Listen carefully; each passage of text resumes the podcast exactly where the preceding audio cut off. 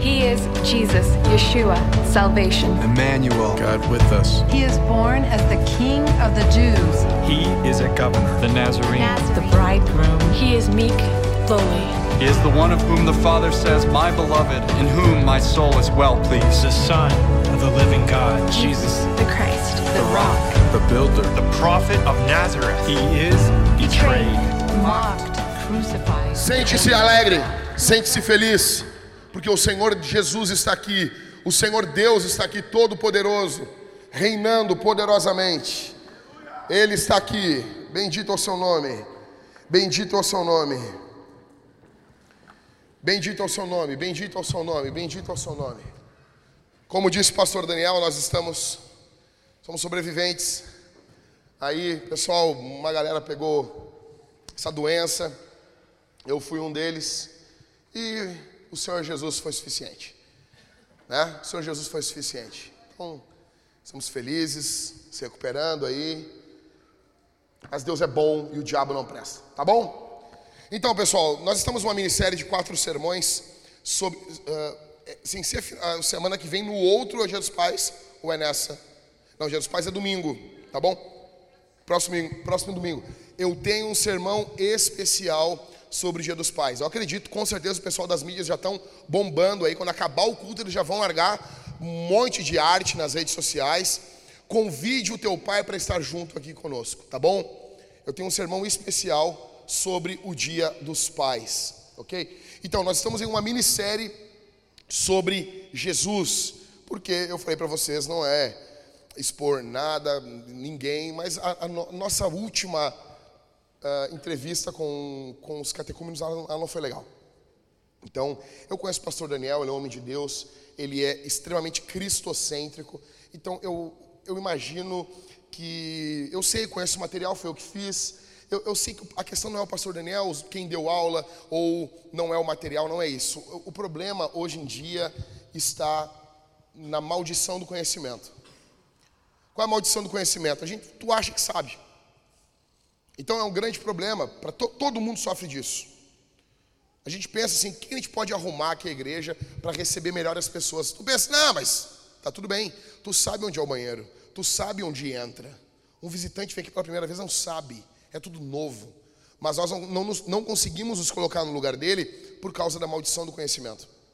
O conhecimento, ele, ele carrega isso. Você acha que todo mundo sabe o que você sabe. E você está na igreja há um tempão, quando falam sobre Jesus, você acha que você sabe. Você acha que você entende.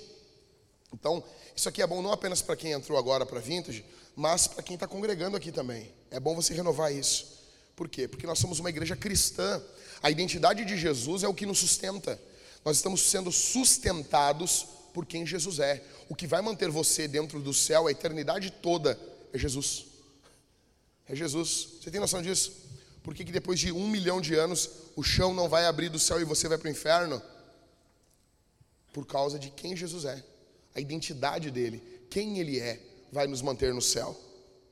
Então, Mateus capítulo 16, no verso de número 18, verso 13 ao 18. Pode ir passando aí junto aí, vai me acompanhando. Vamos, vamos, vamos pregar junto aí. Pessoalzinho, o rapazinho do PowerPoint, isso aí, bora, vamos junto, tá bom? Indo Jesus para a região de Cesareia de Filipe, perguntou um. Olha aqui, antes, antes de mais nada, eu vou usar muitas referências bíblicas. Você não vai conseguir acompanhar tudo, eu vou projetar tudo, mas fica pelo menos com essa aberta aí, tá bom? Nós, eu, eu, eu risco de, de amarelo as referências bíblicas no meu sermão. Então tu tem mais ou menos uma noção a quantidade de referência bíblica que a gente tem hoje, tá? Tem mais uma página aqui ainda, tá bom? Então tem muito texto bíblico. Eu quero que tu preste bastante atenção neles. Voltando, verso 13. Indo Jesus para a região de Cesareia de Filipe, perguntou a seus discípulos: Quem os outros dizem que é o filho do homem? O que estão falando de mim aí? O que estão falando? Tá? Filho do homem é a identidade de Jesus, tá bom? Essa identidade celestial de Jesus que é falado lá em Daniel, no profeta Daniel, tá bom? E eles responderam: Uns dizem que é João Batista, outros dizem que é Elias, e outros dizem que é Jeremias, um dos profetas. Ou seja, estão falando algo bom de ti aí, Jesus. Estão falando um negócio bom aí. Aí Jesus, legal. Verso 15, ao que Jesus perguntou: E vocês que dizem que eu sou? Tá, beleza. O, o, o resto está falando isso aí. E vocês? Verso 16. Respondendo Simão Pedro disse: O Senhor é o Cristo, o Filho do Deus vivo. Ele respondeu isso. Aí tu pensa, Jesus vai dar uma paulada, Jesus vai xingar o cara. Jesus ele é o rei da respostinha. Ele vai dar uma respostinha, estilo mestre dos magos, e vai dizer: siga o coelho amarelo, e vai sumir atrás de uma pedra. Você pensa isso às vezes de Jesus, lendo os evangelhos. Tudo ele tem uma resposta, tudo ele tem uma palavrinha, tudo ele tem um pitaco. Por que ele faz isso? Porque ele é Deus. Acho que ele pode fazer isso, né? Ao que Jesus. Não, verso 17. Então Jesus lhe afirmou, e tu já fica assim, né? Bem-aventurado é você, Simão Barjonas. Agora que o Jonas estufou o peito na hora, assim. Né? Sério mesmo, Jesus? Oh, bem-aventurado. Bem-aventurado é algo bom ali na Bíblia, tá bom? É mais do que feliz, é, é muito feliz, é mega feliz, é hiper feliz. Entendeu? É tipo tu depois de uma garrafa de café. Bem-aventurado é você, Simão Barjonas, porque não foi carne e nem sangue que revelaram isso a você, mas meu Pai que está no céu. Ou seja, olha aqui, Agora nós estamos pisando em um terreno santo. Isso aqui não é bobagem, isso aqui é algo sério. Simão fala um negócio, Pedro aqui fala um negócio. Ele fala a identidade de Jesus, tu és o Cristo, o Filho do Deus vivo. Jesus se volta para ele e diz: ó, tu é bem-aventurado. Isso aí não é, isso aí não é fruto de estudo. Isso aí não é fruto de, de exercício mental isso, isso aí não é fruto de aprendizado, de leitura. Tudo isso é bom e tem o seu lugar, mas isso aí, Simão, isso aí é, outro, é outra prateleira, é outra categoria, Simão. O que, que é isso? Isso é uma revelação. E o Pai revelou a identidade de Jesus para Pedro. Verso 17. Então Jesus lhe afirmou: Bem-aventurado é você, Simão Barjonas porque não foi carne e sangue que revelaram isso a você, mas meu Pai que está nos céus. Aí Jesus devolve: Também eu lhe digo que você é Pedro, e sobre essa pedra edificarei a minha igreja, e as portas do inferno não prevalecerão contra ela. Assim, cara, assim. Então, vamos lá. Falei para vocês no primeiro sermão Jesus é o Cristo. Falei sobre rei, sacerdote e profeta. Rei, um amigo poderoso. Sacerdote, um amigo que nos defende. Profeta, um amigo que nos fala a verdade, um amigo honesto. Hoje eu quero falar para vocês sobre Filho de Deus. O que, que quer dizer o Filho de Deus? Então, preste atenção nesse texto aqui. Isso. Jesus é, ó, grava aqui. Jesus é o Filho de Deus. Isso tem que estar gravado dentro do teu coração. Tá, ok. Pastor, mas o que quer dizer o Filho de Deus? É, é sobre isso que a gente vai falar aqui. E eu quero que preste bastante atenção. Bastante atenção. Tá bom? Então vamos lá. Preste atenção em João, capítulo 5, no verso 16 ao verso 27. Tá bom? Pode, pode ir acompanhando comigo aqui. Verso 16. E por isso os judeus perseguiam Jesus, porque fazia essas coisas no sábado. Jesus estava. Tipo, tipo, assim, Jesus ele tinha um tempo todo para curar, Gabriel. Ele podia curar o tempo todo ele provocava também. Ele também, também, também provocava. Né? Chegava uma mulher lá, corcunda, com um demônio nas costas. Você imagina isso, velho? Parece filme de terror, né?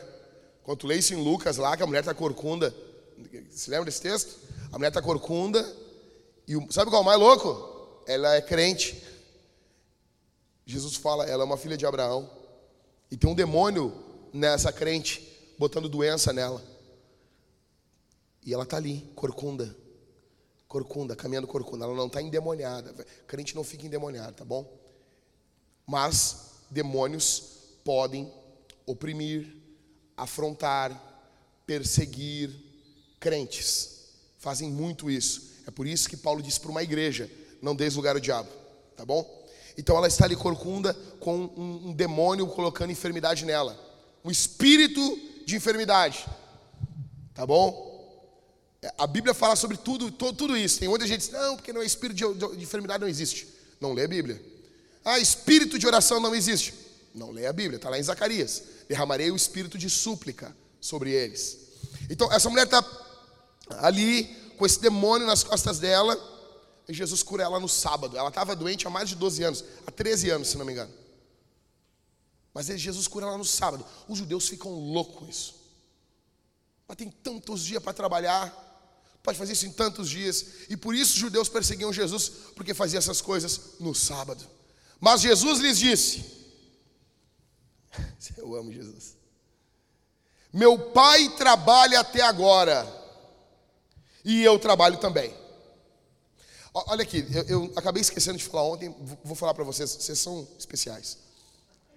Tá bom? Escuta só isso aqui. Havia, havia uma grande discussão teológica, porque às vezes teólogos só prestam para isso. Alguns, né? Tu é teólogo também, tá? Pode ser bom ou ruim. Estou falando daqui os profissionais. Então eles discutiam assim, cara. No sábado Deus descansa ou Deus descansou só no primeiro sábado? Olha a maconha dos caras. Não, porque Deus descansa. Aí tinha um grupo, óbvio, que dizia: descansa. Todo sábado Deus descansa. E tinha um outro grupo que dizia: não. Porque se ele descansar, se ele parar de fazer o que ele faz, o mundo deixa de ser mundo. Ele não está descansando. Aí Jesus ele fala isso aqui, ele, eu estou com aqueles ali, ó. Meu pai trabalha até agora e eu também. Ou seja, Jesus está respondendo uma parada aqui que, que Deus não descansa no sábado. Tá bom? Deus não descansa no sábado, Ele está trabalhando. E Jesus está se colocando como Deus. Meu pai trabalha até agora. Aí o que, que acontece? Verso 18. Por isso os judeus cada vez mais queriam matá-lo. Porque além de desrespeitar o sábado, também dizia que Deus era seu próprio pai. Fazendo o quê? Fazendo-se igual a Deus. Olha só isso aqui. Ou seja, os judeus eles entenderam. Quando Jesus dizia, meu pai, os judeus, safadinho, tu tá te fazendo de Deus. Os judeus entenderam o que Jesus estava falando. Quando Jesus fala filho de Deus. Verso 19. Então Jesus lhes disse: em verdade, em verdade lhes digo, aqui, meu velho, aqui, aqui nós vamos entrar num, num caminho mais, mais pesado. Em verdade, em verdade lhes digo que o filho nada pode fazer por si mesmo, senão somente aquilo que vê o pai fazer, porque tudo que este fizer, o filho também faz. Olha só. Isso aqui é muito louco. Jesus está falando que tudo o que Deus Pai faz, o Filho faz. Só tem uma forma que isso ocorre. É isso que as pessoas. Por que, que eu fico com o Gruden? Quando o Gruden fala da trindade, ele fala de submissão dentro da trindade. Porque ele não está falando de submissão ontológica, ou seja, submissão na natureza. Ele está falando de questão funcional. Tá? Para mim, não tem melhor explicação sobre a trindade do que a que o Gruden está dando na minha opinião, respeito quem pensa diferente, quero que tu morra. Então, assim, Jesus está falando, tudo que o pai faz, o filho faz. Aí tu pensa, ah, o filho é igual ao pai, mas Jesus mostra, mostra como que isso ocorre. O filho vê o pai fazer, então ele faz. Então, numa parte do versículo, tu pensa assim, Gabriel, o pai é maior, né? Porque o filho fica olhando ele. Daí na segunda parte, tu pensa assim, não, mas eles, eles fazem a mesma coisa. Se o filho consegue fazer a mesma coisa que o pai. Tipo assim, o que, que acontece? Vou dar um exemplo. O Michael agora quer ser maromba. Quer ser maromba. Quer ser maromba. Quer ser. Quer ser o, Rafael. O, Gabriel, o Michael agora está com mesa de supina em casa agora, tomando proteína, batendo proteína no dia. Aí tá. Aí o que, que acontece? O Michael está fazendo um supininho ali. Pum. Com 20 de cada lado. Pezinho de mulher. Aí Aí o Michael tá fazendo esse supino, tipo, sabe, fisioterapia. Aí o Davi olha e levanta aquele mesmo supino. Os dois têm a mesma força ou não? Sim. Só que o Davi olhou o pai dele fazer. Tem uma ordem de como que isso ocorre. Então, sempre quando a gente fala de trindade, as pessoas se perdem nisso. Porque, tá, mas Jesus, ele, ele, ele, ele, é igual ao pai, é, mas por que, que ele É porque tem uma ordem, tem um movimento. Atenção, isso é o que os teólogos chamam de pericorese. Eu não curto muito essa parada, mas vamos usar aqui. Pericorese seria uma dança, um movimento dentro da Trindade. Não sou muito, acho, mas, mas, mas serve. É melhor do que nada, tá bom? É melhor do que nada. Então Jesus lhe disse: "Ah, Porque tudo que este fizer, o filho também faz. Verso 20. Porque o pai ama o filho e lhe mostra tudo o que faz, e maiores obras do que estas lhe mostrará, para que vocês fiquem maravilhados. Passa aí, né? Verso 21. Pois assim como o Pai ressuscita e vivifica os mortos, assim também o Filho vivifica aqueles a quem quer. Olha, então assim, o Pai concede vida, o Filho também faz. Olha a divindade de Jesus aqui. Verso 22. E o Pai não julga ninguém, mas confiou todo o julgamento ao Filho. Agora Jesus começa a falar a distinção das pessoas. O Pai não julga, mas ele passou para o Filho: Ó, faz isso aqui em meu nome. E o Filho vai julgar. É por isso que as pessoas dizem: Jesus não julga ninguém. Será? Pô, tu não leu o Apocalipse, velho? Vai julgar geral. Verso 23: Para que todos honrem o filho, assim como honram o pai. Nota, assim como, como, que, como que o pai é honrado? Ele é honrado como o quê? Não, mas como? Ele é honrado como Deus, como homem, como criatura, como anjo. E Jesus está falando que vão honrar o filho do mesmo jeito. Para que todos honrem o filho, assim como honram o pai. Quem não honra o filho, não honra o pai que o enviou. Se tu não honrar Jesus como Deus, tu está desonrando o pai. Ou seja, não vale. Por isso que tu tem que pegar e falar pro teu amigo aquele testemunho de Jeová, entendeu? Eles são legais, são fofinhos, são mimosos, só que estão indo para o inferno. Verso 24. Então, a gente tem amigos, parentes, testemunho de Jeová, e eu recebo é uma alegria, eu gosto muito deles. E sempre quando eles chegam lá em casa, eu, quando eu vou orar, na hora de orar, eu oro a Jesus. Por quê? Para perturbar. Por que passar por essa vida sem perturbar as pessoas? Eu poderia muito bem orar ao Pai, mas daí não, né? Para quê? É o oro ao Espírito. Porque para eles é uma força, para nós é uma pessoa. Em verdade, em verdade lhes digo, aí Jesus fala: quem ouve a minha palavra e crê naquele que me enviou, tem a vida eterna, não entre juízo, mas passou da morte para a vida.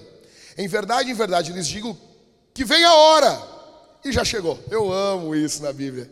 Eu amo, Jesus fala direto isso. Vem a hora, e, e já chegou aí. Mas está vindo, mas já chegou. Como assim, Jesus? Jesus, o, o que nós estamos vivendo é basicamente isso. A hora vem, vem, mas já chegou. Como assim? Você já vive o que vai viver de forma plena. Tá, eu, eu, eu ainda não estou vivendo, de certa forma não. Mas eu não estou vivendo, não, de certa forma tá. Como assim? Tu não está vivendo de forma plena ainda, tu já está experimentando. Então a hora já chegou, o reino de Deus veio, mas a gente continua orando, vem o teu reino, entendeu? Não é pleno ainda. O que o que o que está acontecendo?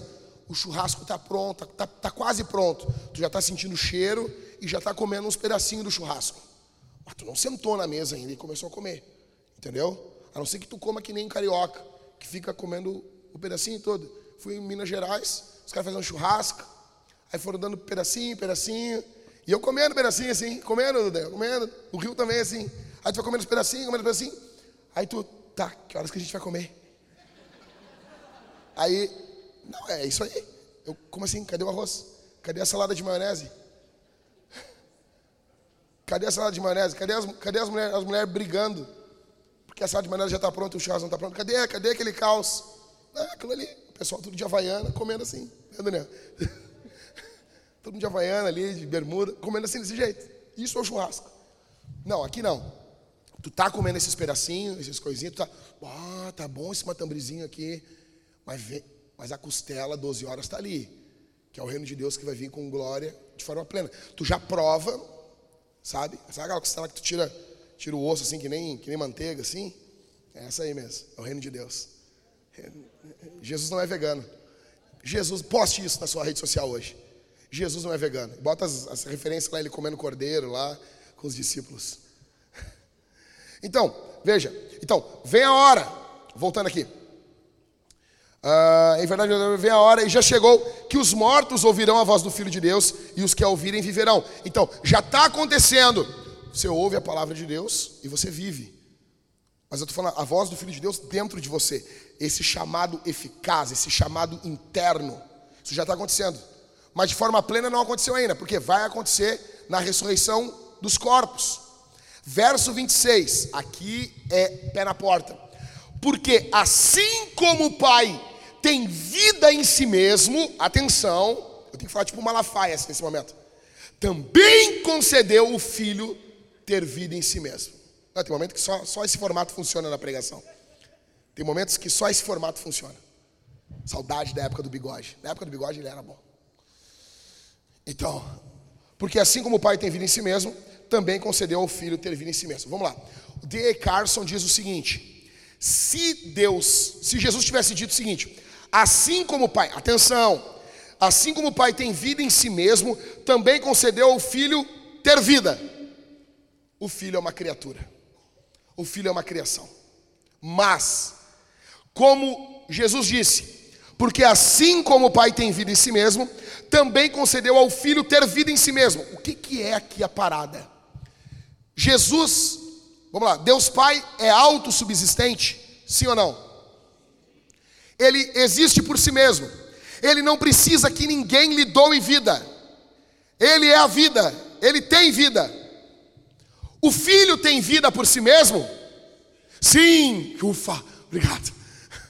Sim, ele tem vida por si mesmo. Ele não precisa que ninguém lhe doe vida. Só que o texto diz que ele tem vida por si mesmo, mas o Pai concedeu isso a ele. Aí tu para e pensa assim: peraí, o que está acontecendo aqui? É aqui que as pessoas se perdem. Por quê? O, pai concede ao filho ter vida em si mesmo, mas se o filho tem vida em si mesmo, por que, que isso foi concedido? Logo o filho não tem. Não, o filho tem vida em si mesmo, isso foi concedido pelo pai. Tá, mas quando que isso aconteceu? Isso ocorre eternamente. Tá, mas quando que começou? Nunca começou. O filho sempre teve vida em si mesmo, e isso sempre foi fluido do pai. Agostinho dizia que a trindade é esse movimento do pai doando ao filho amor, eternamente, essa vida eternamente sendo doada ao Filho, e essa vida, essa doação é o Espírito Santo.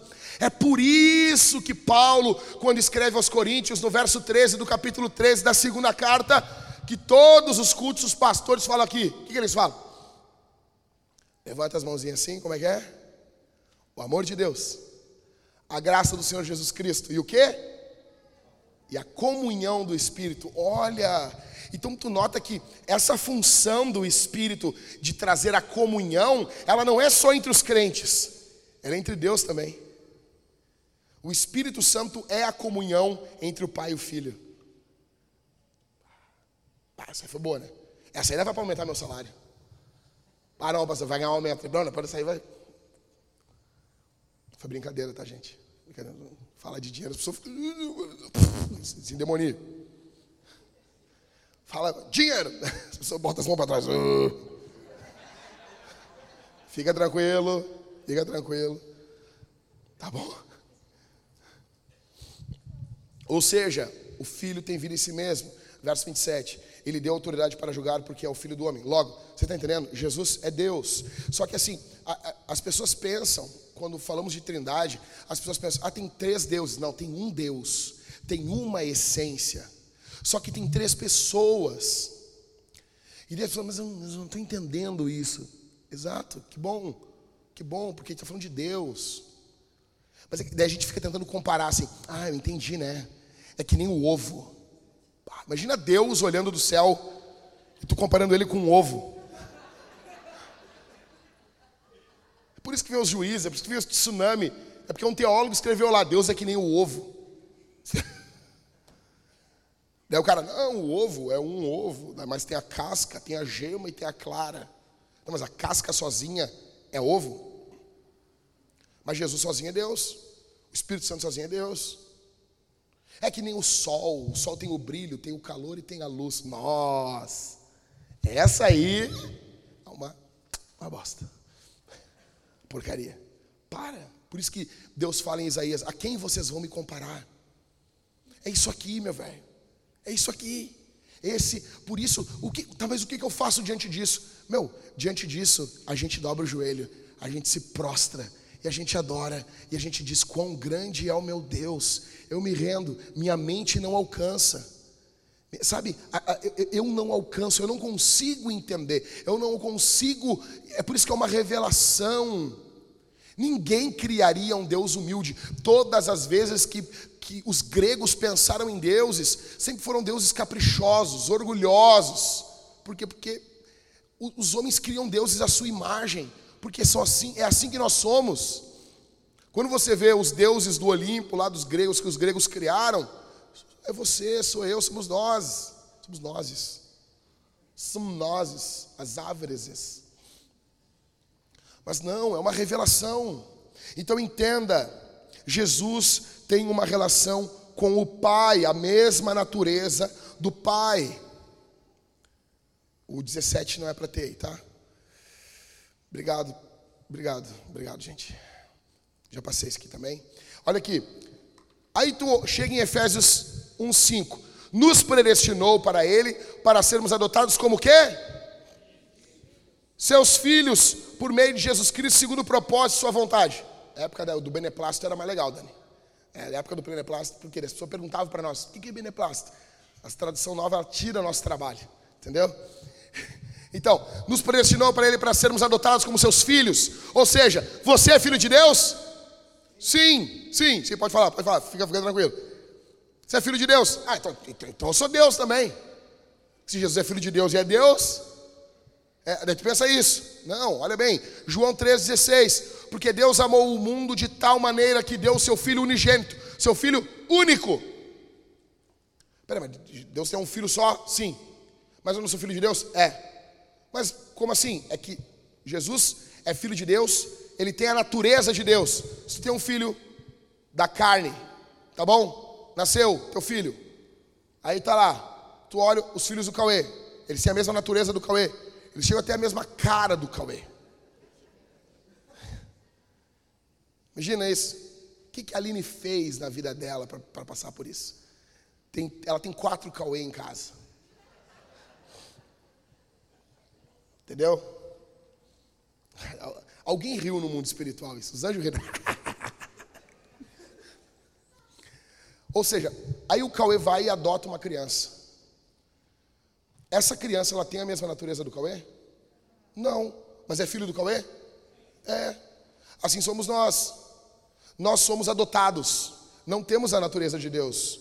Ele plantou em nós a natureza divina, ok, isso foi doação, quando ele nos tomou, é o penhor do seu espírito, mas nós não temos a mesma natureza como Jesus. Jesus é o Filho unigênito de Deus.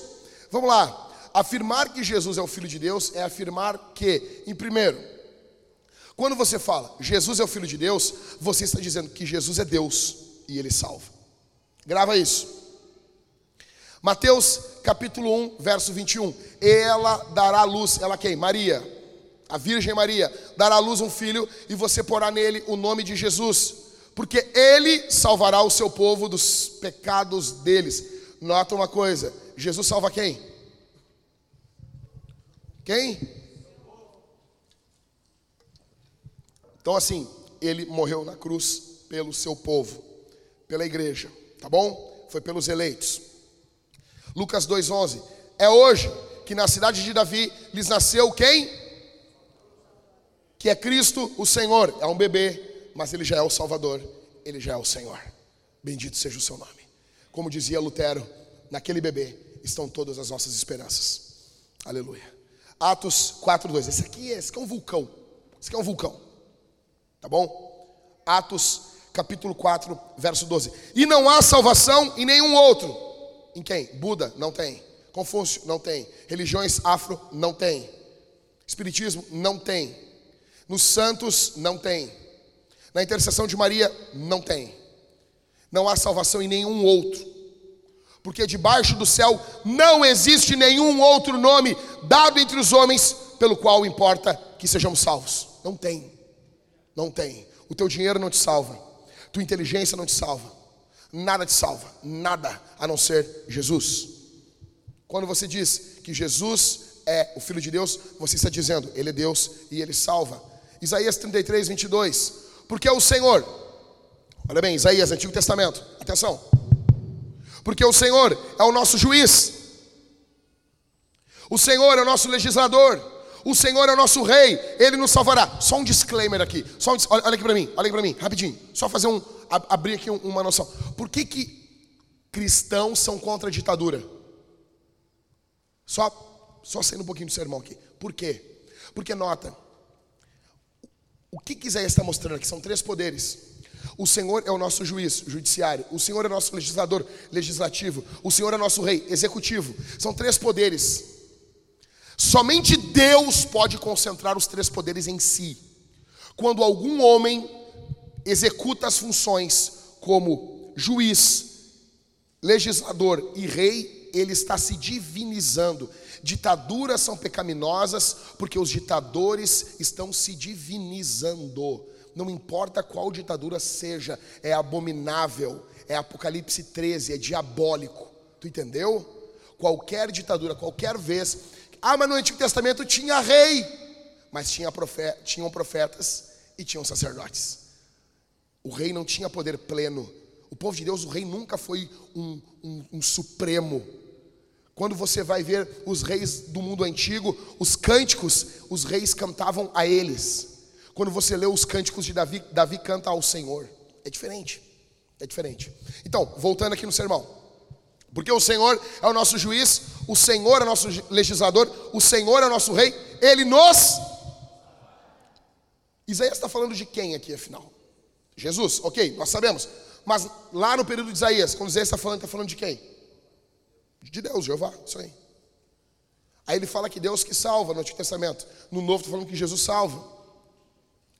Isaías 45, 21 ao 22. Declarem, apresentem as suas razões, que tomem conselho uns com os outros. Quem fez ouvir isso desde a antiguidade? Quem desde aquele tempo anunciou? Será que não fui eu, o Senhor? Pois não há outro Deus além de mim, Deus justo e. Não há além de mim. Voltem-se para mim, sejam salvos vocês, todos os confins da terra, porque eu sou Deus e não há outro. Deus é o Salvador. Então grava isso no teu coração. Afirmar que Jesus é o Filho de Deus é afirmar que Ele é Deus e salva. Deixa eu dizer uma coisa para você aqui. Existe salvação para você aqui. Eu tenho certeza, deixa eu descompactar um pouquinho aqui. Eu tenho certeza que nós temos pessoas aqui nesse ambiente que não são salvas. Eu não posso ser menino de assumir o púlpito e dizer, não, isso aí é para os outros. Não, não, não, não, não, não, não, não, não, não. Você, pecador. Você que vive uma vida mentirosa. Você que talvez não, nem queria estar aqui, que está louco que acabe isso aqui. Você que está louco que eu cale a minha boca e vá me sentar. Você mesmo. Você precisa de salvação. Você que está sempre certo, os outros estão sempre errados. Você que se vê como vítima total da sua história, a culpa é sua. Você precisa de um Salvador. Você precisa de alguém que entre na sua vida e redima toda a sua vida, pecador. Você precisa do Salvador. Você precisa que Ele salve você. A boa notícia é que Jesus está aqui. A boa notícia é que Jesus está aqui. E eu não quero que isso ocorra. Você não sabe se você vai levantar dessa cadeira. Eu não sei nem se eu vou terminar esse sermão. Você não sabe se vai dormir hoje. Você não sabe.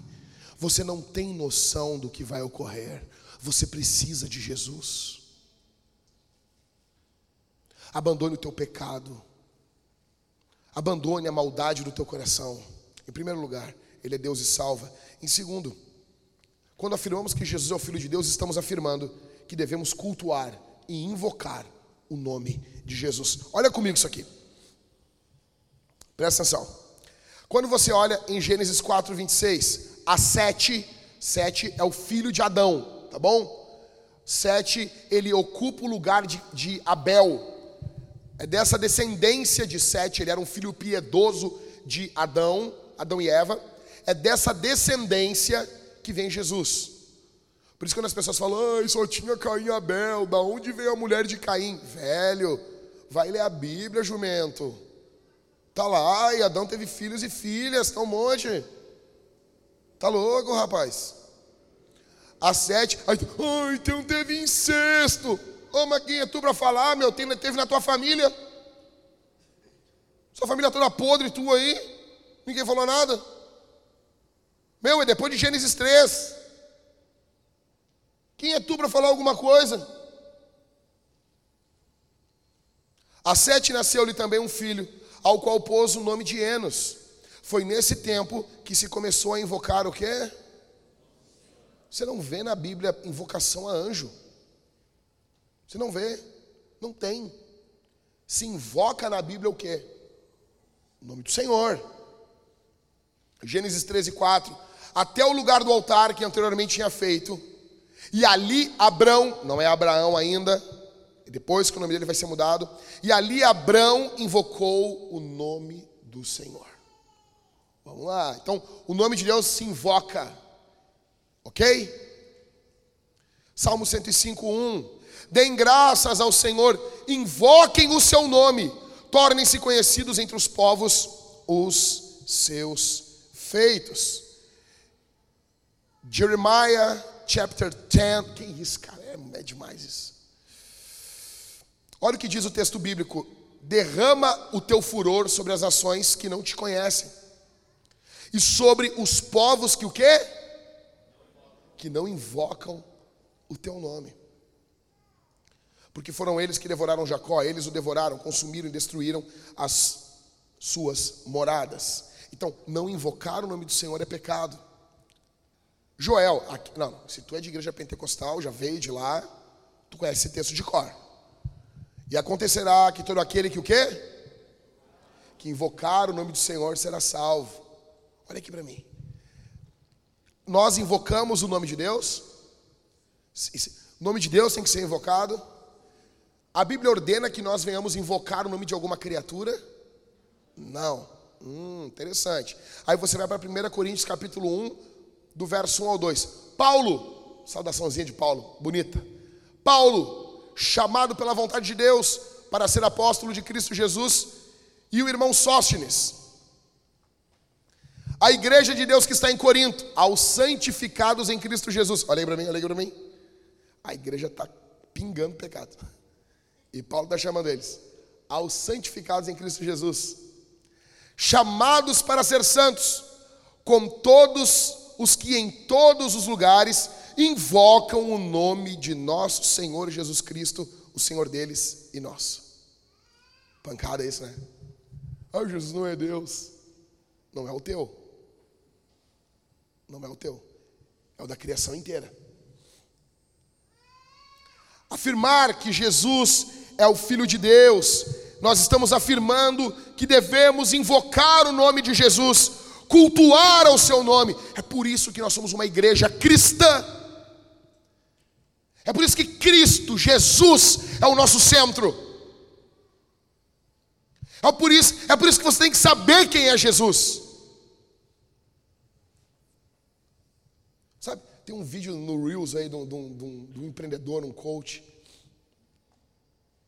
ah, pastor, tu é contra o coach? Eu não sou contra coach. Fica tranquilo. Se, um dia surgir um coach aqui na vinda, os caras vão ficar com medo. Eu não sou contra coach. Eu tenho um coach. Eu tenho um coach. Rock Balboa é meu coach. O cara, não, o cara é ralado, né, Hales?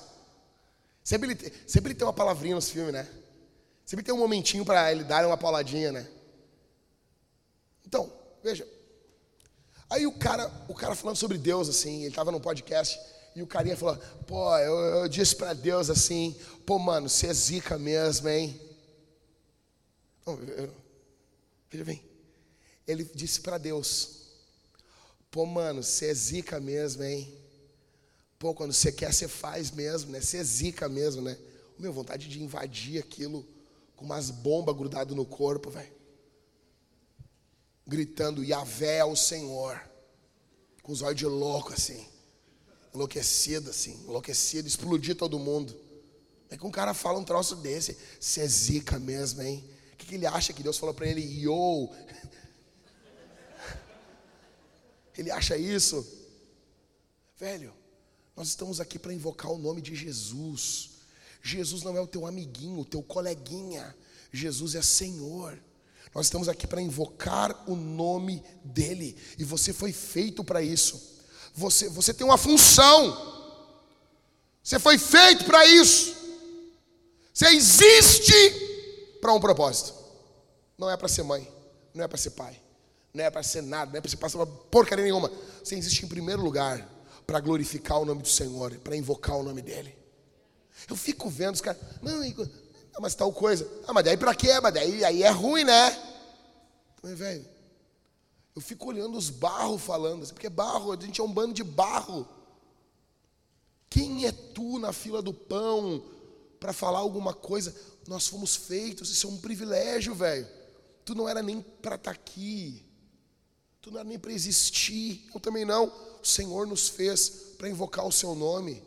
E Deus, que a pessoa mandaram para mim mensagem ontem, numa igreja agora nessa esses friozinhos que estão fazendo. Os caras cancelaram o culto por causa do frio. E eu fui ver a previsão lá onde os caras estão 15 graus. Você tá de brincadeira comigo. Parece eu lá em Minas, 19 graus, os caras comendo fundi. Eu disse, não, vocês estão de brincadeira. Não, eu falei para os caras, não, vocês estão de palhaçada comigo. Vocês estão de palhaçada comigo, é sério mesmo. Os caras lá comendo fundi lá, suando. Ah, que gordo quando come já sua normal, né? Sabe, quer ver o gordo é o que está suando o bigode comendo. Mas tá lá, né? Joey não nega comida. Mas, pô. Aí, os caras cancelaram o culto por causa do frio. Aí tu vê lá a igreja na Rússia, menos 20 graus, os caras batizando os caras naquela. Eles abrem um buraco no gelo e batizam o cara ali. E os caras saem bem felizes.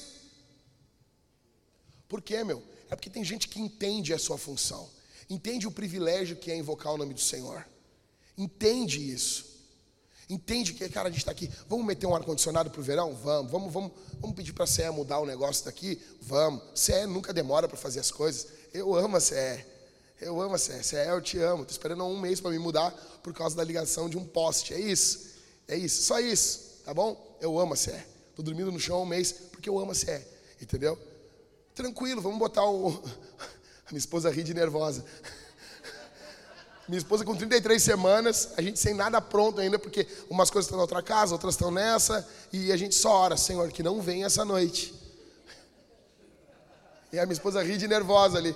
E daí, vamos botar o ar-condicionado? Vamos fazer isso? Vamos, ok, beleza. O que puder nós vamos fazer para ficar um ambiente confortável. Mas, velho, se tira tudo isso aqui, se tira as cadeiras, dá para sentar no chão e cultuar Jesus do mesmo jeito? Dá, cara. Porque nós somos feitos, feitos para invocar o nome do Senhor. Em terceiro, afirmar que Jesus é o Filho de Deus é afirmar que Jesus é Deus. Aí chega um momento que as pessoas dizem assim: Ah, ô Jack, ah, tá, tá bom, tu faz toda essa volta, todos esses negócios, né? Uma vez um, um, um testemunho de Jeová falou a mesma coisa para mim. Bah, tu faz todos esses movimentos para provar que Jesus é Deus, mas bah, não fica assim, tipo, a Bíblia não fala assim, ó, Jesus é Deus.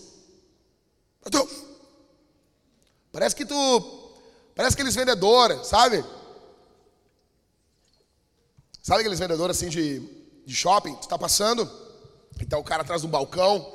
Só, eu, eu tenho um presente para ti aí, ó. Aí tu olha para mim. Só vem aqui, só bota o nome aqui no negócio aqui. Sabe esse pessoal? Ó, eu tenho um presente para ti. Pra tu, eu tenho dois, dois jantares para tu jantar no negócio. Para mim? Por quê? Só tem que assistir uma palestra. Quem já passou por isso aqui? É? Já passou? Não, só quer uma revista? Fica estranho, assim, parece que o cara está te enrolando. E o pregador fica, parece, forçando que Jesus é Deus. E eu quero fazer uma pergunta aqui. Diante de Deus, seja honesto. Quem aqui já teve dificuldade, pode ter sido há anos atrás, no início da sua caminhada, com a divindade de Jesus? Pode, pode levantar isso. Já passou pela cabeça, parece que é forçação, né? Parece que não. Parece que, parece que os crentes forçam que ele é Deus. Né? Tu pega lá a carta do jovem, esqueci o nome agora, para o imperador do período do, do primeiro século, e ele diz: eles cantam a um homem todos os domingos pela manhã, como se ele fosse um Deus. Aí tu, beleza. Vamos para a Bíblia. Será que a Bíblia diz que Jesus é Deus? Vamos lá. João 1, do 1 ao 4. No princípio era o Verbo, e o Verbo estava com Deus, e o Verbo era. Falou, gente, um abraço. Estou brincando. João, ele na cara, na cara dura, ele já abre o evangelho dizendo que Jesus é Deus. Jesus é o Verbo, a palavra. Todas as coisas foram, feitas por ele, e sem ele nada do que foi feito se fez. A vida estava nele, e a vida era a luz dos homens. Você segue lendo o capítulo 1, você sabe quem está falando de Jesus. Aí tu, é, é, é, pô, precisa mais, mas beleza, vamos lá. João 20, 28. Ao que Tomé lhe respondeu, Senhor meu e Deus meu. Sabe quando, quando Jesus fala, ô, oh, toca aqui, vê o furo das minhas mãos, vê aqui. Aí Tomé toca e Tomé fala, Senhor meu e Deus meu. O que, que é que os testemunhos de Jeová dizem? Que Tomé estava exclamando, meu Deus. Velho, Tomé, Tomé é bom, né? Tomé, Tomé é um judeu. Eles não tomavam o nome de Deus em vão, assim, que nem tu. Que o cara chega, ah, tem uma torta de maçã para ti, tu, meu Deus. Jesus curou a fulana do câncer, tu, meu Deus. Lembrando que isso é pecado, isso é nojento, isso é asqueroso. Lembrando que figurinha, sabe, zombando, botando Jesus. Ah, Jesus, é, umas são engraçadas. É óbvio, não vai dizer que não é. Isso é falta de Jesus na vida. Daí tá Jesus dando um carrinho numa vida do Mário Bros. Os caras são os diabos fazer um troço desse. É, Harris. Só que, cara, crente não tem isso. Por quê? Porque isso to torna o nome de Deus em vão. Quando que tu usa o nome de Deus? Eu falei isso na série dos Dez Mandamentos. Você usa o nome de Deus, acho que é em três momentos. É no ensino, no louvor e no culto aqui. Você está ensinando, usa o nome de Deus. Você está adorando, orando, você usa o nome de Deus. Você está cultuando, você usa o nome de Deus. É sobre isso? Não, é uma piada. Não, cara. Daí não. É melhor você falar minha Nossa Senhora do que na hora que você está com a sombra você falar meu Deus. Aí o brasileiro fala meu Deus. Ah, pastor, tu está falando agora na pregação, mas eu estou ensinando. Aí o cara fala, meu Deus. O americano, Jesus. Isso é nojento. Ficam tomando o nome do Senhor em vão. Isso é o nome de Deus, cara. É o nome do Senhor. O que é tomar em vão? Tu torna ele vazio, sem peso, sem importância. Tu está fazendo o oposto do que a oração do Pai Nosso diz: santificado seja o teu nome. É o oposto. Santificado é aquilo que, meu, é santo, é valioso. Então para com isso.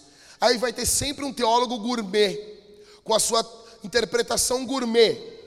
Não, porque invocar, uh, uh, tomar o nome de Deus em vão não é quando você cita o nome de Deus. É quando na tua vida, no dia a dia, blá, blá, blá, blá, blá, blá, blá, blá, blá, sempre tem a teologia gourmet. Com a teologia gourmet tu nunca está errado. É sempre o religioso malvadão. Tu é sempre a vítima do pobre fariseu. Para com isso, cara. Essa teologia gourmet, ela pode estar certa em alguma medida? Sim. Mas o que eu estou falando é a teologia old school, é a base depois tu vai para outra. Essa aqui é a base. Não toma o nome de Deus em vão. Tomé não tomou o nome de Deus em vão aqui.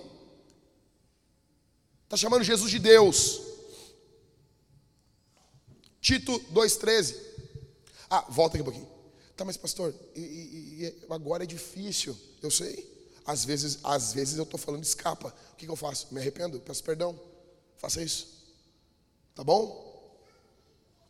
Tito 2,13 aguardando a bendita esperança e a manifestação da glória do nosso grande Deus e Salvador Jesus Cristo. Forte, né? 2 Pedro 1:1 Simão Pedro, servo e apóstolo de Jesus Cristo, aos que conosco obtiveram fé igualmente preciosa na justiça do nosso Deus e Salvador Jesus Cristo. Isaías 9:6 Porque o menino nos nasceu, um filho se nos deu, o governo está sobre os seus ombros, o seu nome será maravilhoso, conselheiro, o quê? Deus forte. Isaías está falando de quem? De Jesus. Hebreus 1, do verso 1 ao 3. Atenção aqui. Antigamente, Deus falou muitas vezes e de muitas maneiras aos pais pelos profetas. No Antigo Testamento não era assim? Era assim, né?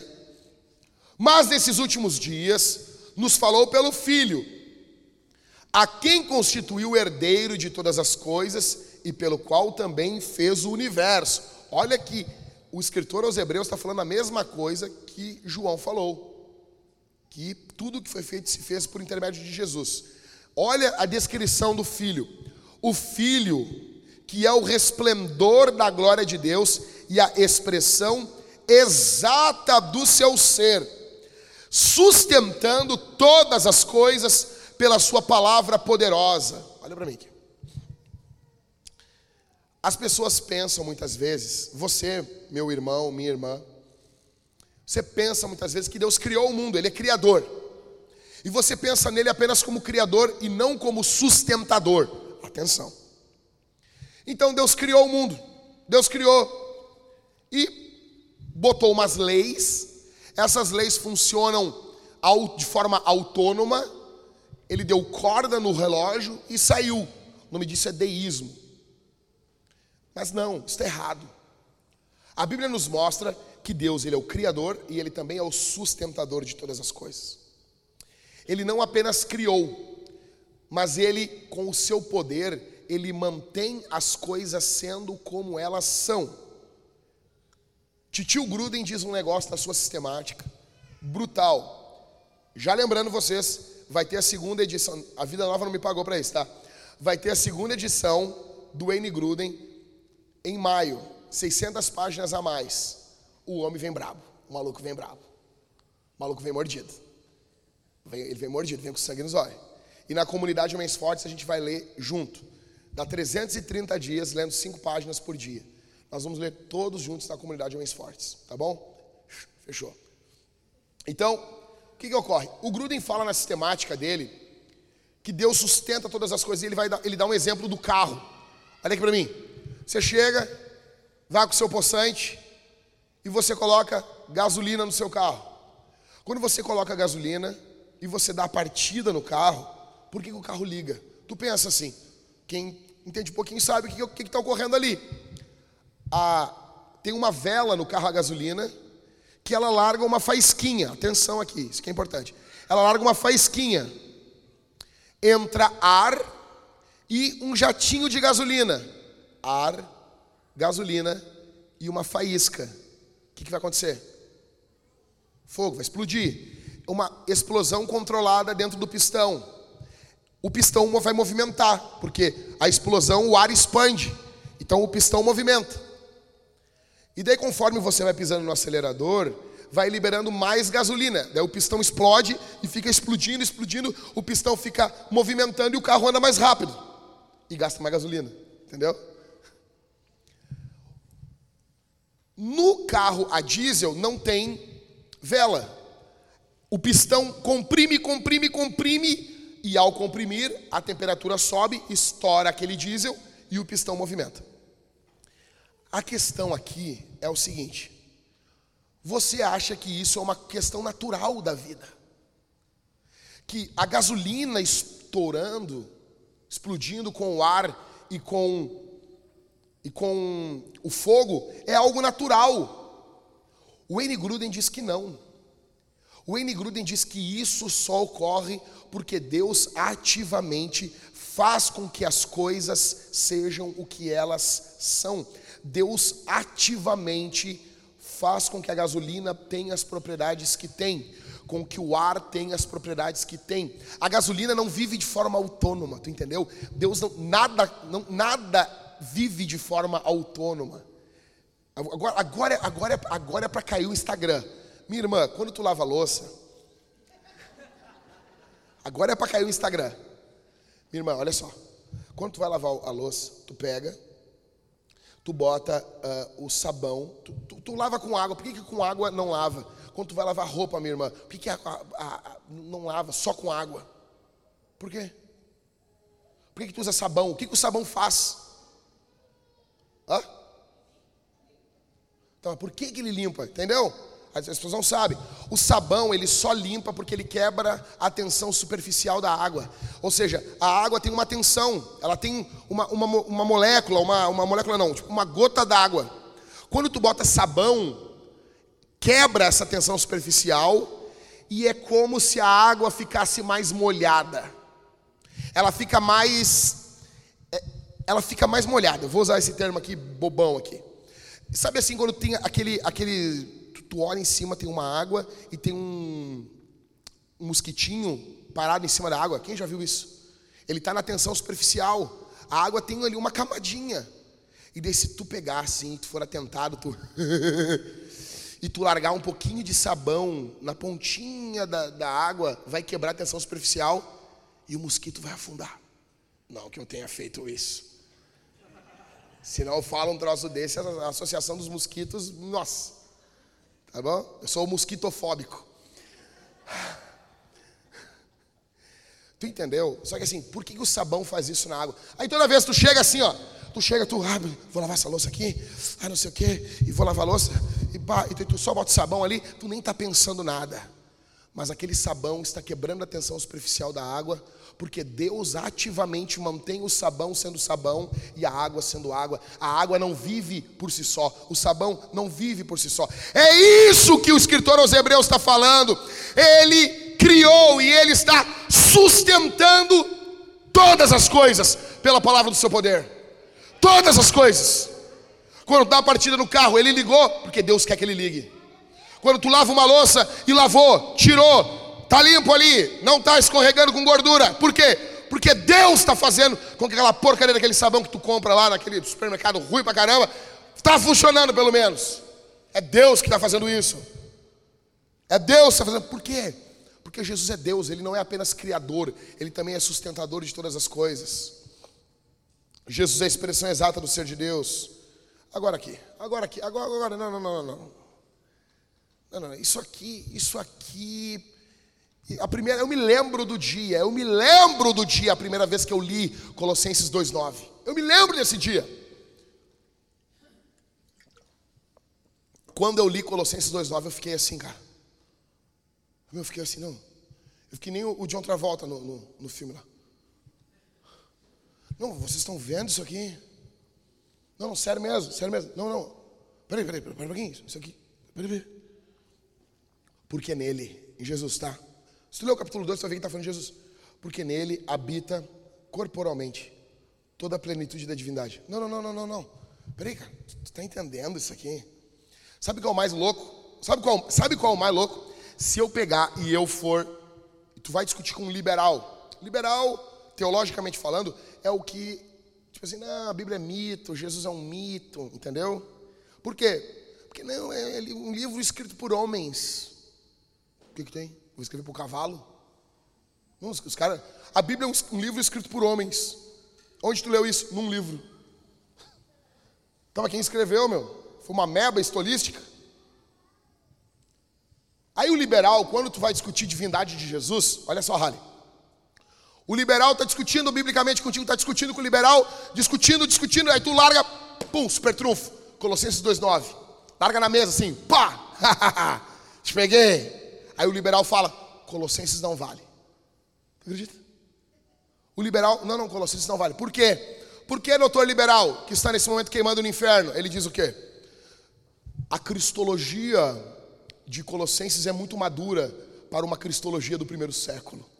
É óbvio que Colossenses foi escrito no quarto, no quinto século, porque a cristologia é muito madura. Ou seja, o que o liberal está fazendo? Ele está elogiando Colossenses. Está dizendo assim, não, não, em Colossenses Jesus é Deus. Só que eu não acredito que Colossenses foi escrito por Paulo. Você está entendendo? Daí, daí não dá. Daí não dá, entendeu? Quando tu pega um brinquedo, o, o cara não vale, entendeu? Não dá. Mas olha bem o que, o que, Paulo está falando, velho. Porque nele, porque em Jesus habita corporalmente, corporal, é óbvio, é ele, só ele tem corpo.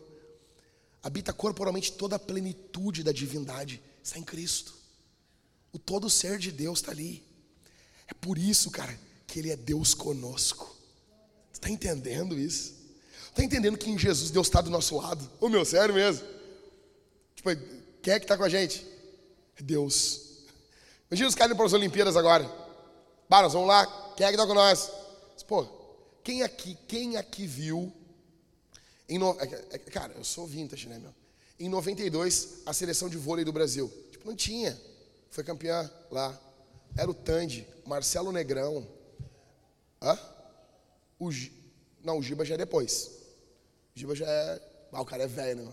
O Giba veio depois. Não, de 92 não tava o Giba, não. Tava o Tandy, Marcelo Negrão, o Maurício era o levantador. Aí tu via aquela seleção. Quem viu em 94? Eu vou falar sobre a seleção de 94 aqui na reunião de homens a quarta. Vem que essa Homens Fortes vai ser brutal. Cara, quem viu aquela seleção não tem porque imagina, imagina tu entrando no jogo, entrando no jogo, aí era Brasil e Holanda, eu acho. Aí perguntaram pro goleiro lá, o cara tribo fanfarrão. Ô meu, tu conhece o Romário? Aí o goleiro, nunca ouvi falar. Mentira, cara. Meu, os caras entravam, era, era Romário mais 10 que entrava ali, meu. O cara tava jogando muito, muito, muito. Os caras entravam, meu. Imagina, meu. Imagine. Imagine em 2002, velho. Rivaldo. Ronaldo fenômeno, cara. Não tinha, cara, não tinha, velho. Sabe disso, né? Que antes do jogo da Alemanha, o Filipão chamou todo mundo e disse assim: gente, nós não temos que nos preocupar com o nosso nome na final da Copa do Mundo. Nós temos que passar a bola para o nosso companheiro para que o nosso companheiro faça o gol. Nós temos que tocar a bola para o nosso companheiro. Porque o time ganhando, todos ganham. Tá bom o Rivaldo e o Rivaldo, tá bom. Tá bom o Ronaldo e o Ronaldo, tá bom. Quando o Filipão saiu, o Rivaldo disse: ó, eu não vou passar a bola para ninguém, vocês vão. Aí, ó, quem tá abrindo o jogo aí é o Pelé. Passar, o, o Garrincha passava a bola para ele e morreu. Eu não vou pegar. Vou fazer a minha. Por quê? Os caras entravam com o Rivaldo, cara. Meu, nós estamos com Deus. Quem, quem é o fenômeno hoje? Não, não, mas o fenômeno antigo, o cara hoje está. Né? Quem é? Nós estamos com Deus do nosso lado. Jesus, nele habita corporalmente toda a plenitude da divindade. Romanos 9,5.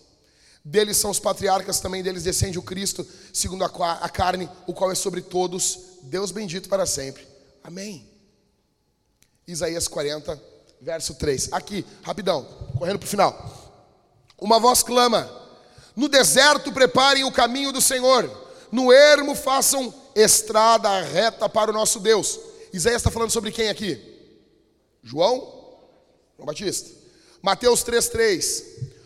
Pois é a João que se refere o que foi dito por meio do profeta Isaías: Vós que clama no deserto, prepare o caminho do Senhor, endireite as suas veredas noção disso?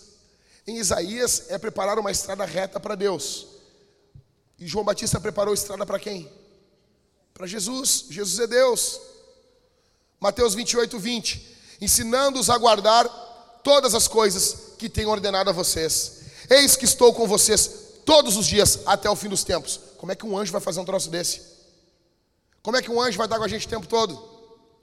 João 8, 56 ao 59. Isso aqui, meu velho, é a causa de eu ter uma raiva quando eu vejo um fanqueiro com uma carpa tatuada. O cara tatua uma carpa, tendo João 8 para tatuar. Quer tatuar? João 8, 58. Aí o cara tatua uma, como é que é? Um tribal. O que é tribal? Oh, eu tatuei uma carpa. Oh, meu, sério. Diz que um pai morre do coração quando o filho tatua uma carpa. Por quê, meu? O que, ela fez por ti, velho? Da onde isso? Tatuei uma carpa. Olha isso aqui. Abraão, O pai de vocês.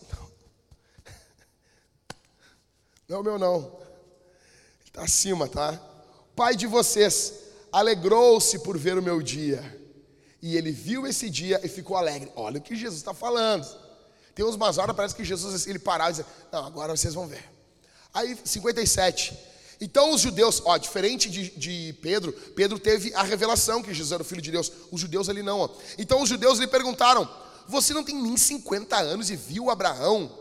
Jesus respondeu: Em verdade, em verdade lhes digo que antes que Abraão existisse eu sou. Ei, cara, isso é louco. Não, sério, isso aqui, velho. Isso aqui o cara tinha que ser no sapatinho de fogo. Isso aqui, cara. Os caras ouvem umas besteiras e saem pulando. Isso aqui, isso aqui é de pular. Então pegaram pedras para tirar nele, mas Jesus se ocultou e saiu do templo, fazendo menção aqui à saída de Deus do templo lá em Ezequiel. Tá bom? Então nota aqui. Jesus está dizendo, ele fala eu sou. O judeu não usa esse termo, porque eu sou é o termo que Deus usou lá em Êxodo para Moisés. Diga que o eu sou enviou a voz. Jesus usa esse termo em João sete vezes. Sete vezes. Em quarto, afirmar que Jesus é o Filho de Deus é afirmar que Deus não se revela por outro, Deus revela a si mesmo. Mateus 11, 27. Tudo me foi entregue por meu Pai. Ninguém conhece o Filho a não ser o Pai, e ninguém conhece o Pai a não ser o Filho e aquele a quem o Filho quiser revelar. Deus revela Deus. Eu vou te fazer uma pergunta aqui. Por que que tu continua achando que Jesus não pode cuidar de você?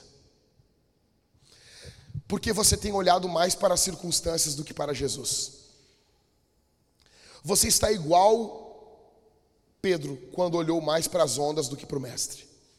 Todas as vezes que estiver diante de você mais as circunstâncias do que Jesus, você vai afundar. Jesus é Deus. Será que Ele não está cuidando de você? Será que Ele se esqueceu de você? Em quinto e último, afirmar que Jesus é o Filho de Deus é afirmar que Jesus é o nosso Senhor. Olha bem, rápido, correndo. Gênesis 12, 1. O Senhor disse a Abraão. Quem falou com Abraão aqui? Foi Deus. Correto? Correto? Legal.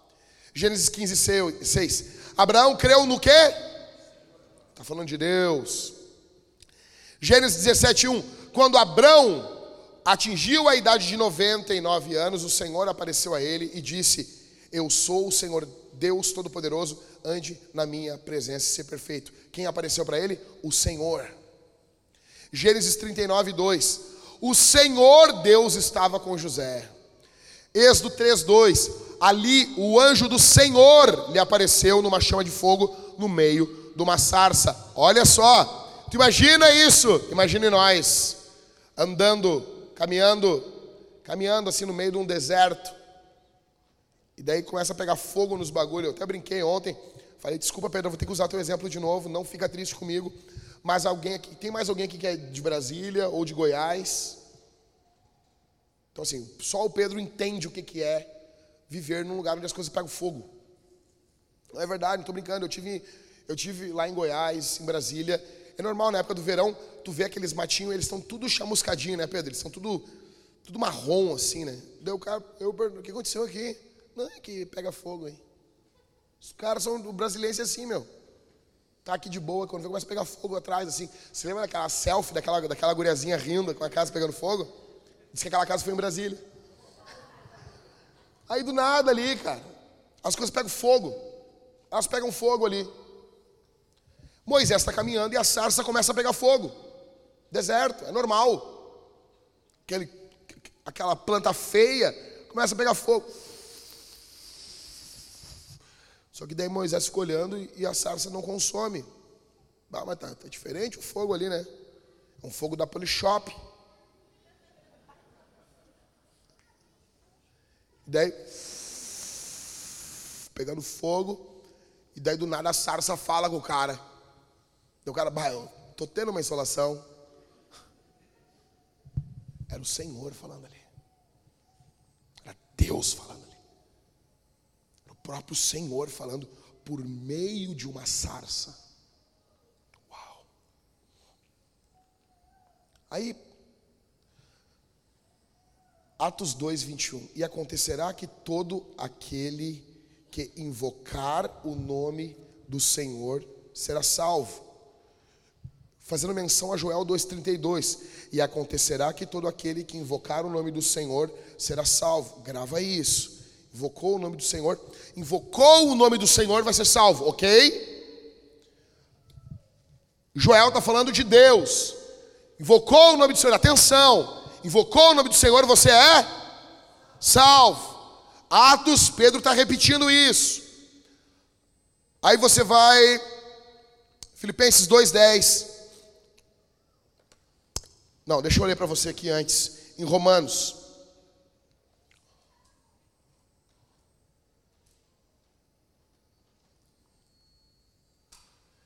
Se com a boca você confessar Jesus como Senhor e em seu coração crer que Deus ressuscitou dentre os mortos, você será salvo.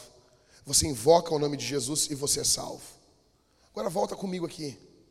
Olha isso. Jesus é o Senhor, para que ao nome de Jesus se dobre todo o joelho nos céus, na terra, debaixo da terra, e toda língua confesse que Jesus Cristo é o Senhor, para a glória de Deus Pai. Todos os joelhos vão se dobrar perante Jesus. Olha o que Isaías fala: Por mim mesmo tenho jurado, da minha boca saiu o que é justo, e a minha palavra não tornará atrás. Diante de mim se dobrará todo o joelho e toda e chorará toda língua. Colossenses 2:6. Portanto, assim como vocês receberam Cristo Jesus, o Senhor, Lucas 2,11 é que hoje na cidade de Davi lhes nasceu o Salvador, que é Cristo, o Senhor. E aqui é para matar. Aqui é com os dois pés no peito. Porque eu estou bem certo. E Paulo Paulo está numa desgraça, cara. E Paulo está escrevendo aos romanos que estão debaixo do domínio de César, que era chamado de o Senhor, Kyrios no grego. Aí Paulo escreve: Porque eu estou bem certo que nem a morte, nem a vida, nem os anjos, nem os principados, nem as coisas do presente, nem do porvir, nem os poderes, nem altura, nem profundidade, nem qualquer outra criatura poderá nos separar do amor de Deus que está em Cristo Jesus, nosso Senhor. Olha o que Paulo está falando. Paulo está dizendo: César não é o meu Senhor. Você tem noção? Isso aqui, isso aqui custa cabeça. O que que nós estamos falando aqui hoje? Que o presidente não é o nosso Senhor, que o governador não é o nosso Senhor, que o prefeito não é o nosso Senhor, que os vereadores não são os nossos senhores, que os deputados não são os nossos senhores, que o legislativo, executivo, judiciário, que o STF não é o nosso Senhor. Nós estamos dizendo que os senadores não são senhores sobre nós, é por isso que você tem que pegar e peitar muitas vezes e dizer: Ei, eu vou criar os meus filhos, e eu vou até as últimas consequências, por isso, vocês não são senhores, Jesus é o Senhor. Que se dane. Agora lá em Belo Horizonte, o que falaram? O Ministério Público intimou o Jorge Linhares. Eu não sou fã do Jorge Linhares, mas se eu estivesse lá eu ia estar apoiando ele. Porque ele falou na escola cristã que homem é homem, mulher é mulher. Não pode. Não pode falar isso. No Canadá, pastores foram presos. Aí os caras, vocês não querem migrar para o Canadá? Deus me livre, rapaz. Até logo, Deus, o Senhor tem misericórdia da minha vida. Migrar para Canadá? Tá louco? Bebeu? Vou migrar para o Canadá. Para o Canadá? Ai, porque, ai, porque vamos sair do Brasil e vou morar na Europa. Vai aonde? Qual? Qual país? O que uma vez por semana vão pintar as unhas do teu filho por causa de inclusão e vão fazer isso de forma forçada? É isso? Qual país tu vai? Ah, porque temos que ter liberdade. Me mostra um país mais livre que o Brasil. Por enquanto. Por enquanto. Por enquanto. Ah, tu tá falando isso, tu não sabe, velho. Eu, fica tranquilo. Nós temos amigos nossos, canadenses, canadense. Não é brasileiro que mora no Canadá, não. Tem um amigo, amigo nosso canadense. É um inferno, é um inferno no que envolve a criação dos filhos. Porque o Estado está dizendo que é senhor das crianças. O Estado está dizendo, o Burger King faça o que quiser, faça o que quiser, McDonald's faça o que, faça, faça o que quiser. Aí filho, ah, você não pode fazer. Cara, se tu quiser fazer a porcaria de um. Como é que é o negócio quando tu deixa de comprar um. Boicote. Pega e faz. Estão querendo prender os crentes. Os caras pegam, fazem um monte de coisa, umas porcaria e ainda querem forçar tu a comprar com o teu dinheiro. Mas vamos pro inferno. Falo com amor isso, né? Muito amor. Mas o que, que é isso, rapaz? Aí o cara vem, faz os negócios. Eu não entendo isso. Fazem tudo. Aí se tu diz assim, ah, vou fazer um boicote. Não, porque você não pode fazer um boicote porque você nunca mais vai comer isso, não sei o que, então tem que fazer boicote também. A Apple, você tem que fazer. Aí começa a fazer uma lista de coisas. Não, mas eu quero fazer só coisa aqui agora. Só isso. Com licença. E não é boicote para a vida. Eu vou boicotar dois, três mesinhos. Eu vou continuar sendo cliente, mas é só para sentir no bolso. Se os crentes fizerem isso, cara, vocês se lembram disso? Estou falando aqui anos 90. Anos 90. Tudo a Disney botava um negócio, um, um demoninho no bagulho tudo era um demoninho, tudo era um trocinho, tudo era um bagulho. Os crentes fizeram uma, um boicote nos anos 90, caiu a renda em 70%. O que, que os caras fizeram? Chamaram o Kirk Franklin para cantar na Disney. Começaram a botar o Casting Crowns a cantar na Disney. Não, vem cantar aqui, vem, vem cantar. Canta aqui para nós, ô oh, Senhor. A Disney não é fiel nem ao diabo, meu. É fiel ao dinheiro. Aí tá, mas nós estamos aqui. Tu, tu, tu, aí os caras fazem o que quer. Aí tu pensa assim, não, quero, com todo respeito, tu quer. Ah, não, não quero fazer homeschooling, meu filho vai para o colégio. Legal, né, tu não vai ser criticado por causa disso. Mas se tu quisesse, não, meu filho não vai para o colégio, vou ensinar em casa. Aí vem o quê? E a socialização. Eu não sei vocês. Quando eu chegava no colégio e eu queria conversar, minha professora falava o que para mim? Isso aqui não é para conversar.